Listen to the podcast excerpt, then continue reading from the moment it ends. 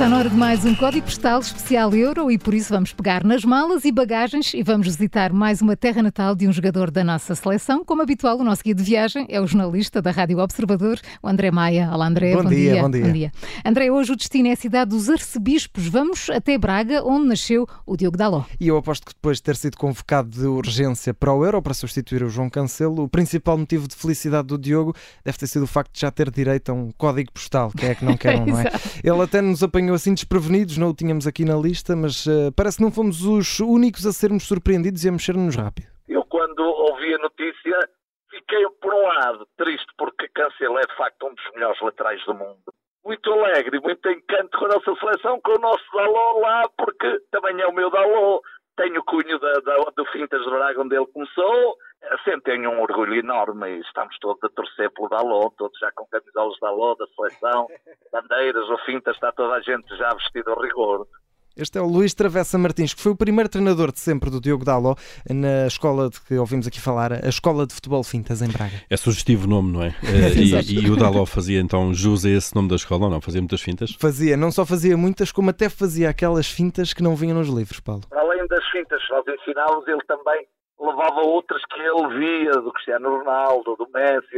Ele tinha essa preocupação de fazer muito mais do que o que nós ensinávamos no treino e nos jogos. Atenção que aqui temos de fazer soar o chamado Alerta Ronaldo, que já soa noutros episódios. O Alerta uhum. Ronaldo apita quando falamos de um empenho acima da média e o Diogo nisso parece que já era pró deste pequenino. Este pequenino era muito focado, era muito...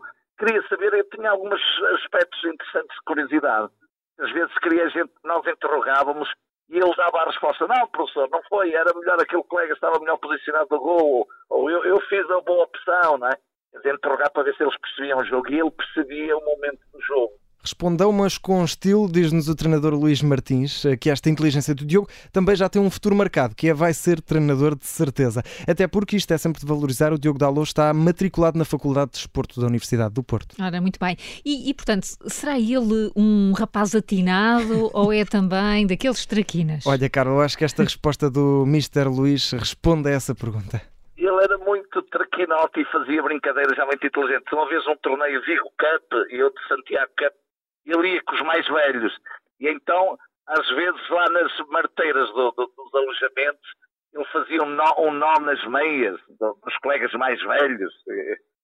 Aquelas partidas entre eles, e esconderam a sapatilhazinha e, e, e, pronto, eles ficavam um bocadinho zangados, depois procuravam e depois voltava a aparecer a meia com nó ou a sapatilha no outro sítio. Até nas brincadeiras o rapaz era inteligente, já viram? E também a meter-se com os mais velhos, portanto também é corajoso o Diego Daló. E eu até aposto que foi nessas brincadeiras que o Daló começou a treinar velocidade, foi a correr aos mais velhos, que ele é muito rápido. É, é verdade, Júlio, é verdade. E, para quem uh, não conhece o Diogo Daló, pode estar a perguntar, mas quão rápido, quão rápido é que ele é? Ora, ele é tão rápido que tem velocidade de super-herói. Ele no Futebol Clube Porto na parte da velocidade, só o Hulk é que lhe ganhava por, de resto era o mais rápido na altura dos planteios de Futebol Clube Porto. Portanto, isto em termos de velocidade pura, não é? Ok, eu sei que o Hulk não era propriamente o super-herói mais rápido, não é? Era mais da força, mas o jogador era, o jogador Hulk era, e portanto, se o Diogo Dalot tiver levado o Hulk que há em si para o europeu, de certeza que os meninos da escola do Fintas ainda vão ver um troféu de Esperamos campeão. que sim, estamos ainda mais perto. Obrigada, André. O Código Postal volta amanhã com mais uma viagem à terra natal de um jogador da nossa seleção. Até lá. Até amanhã.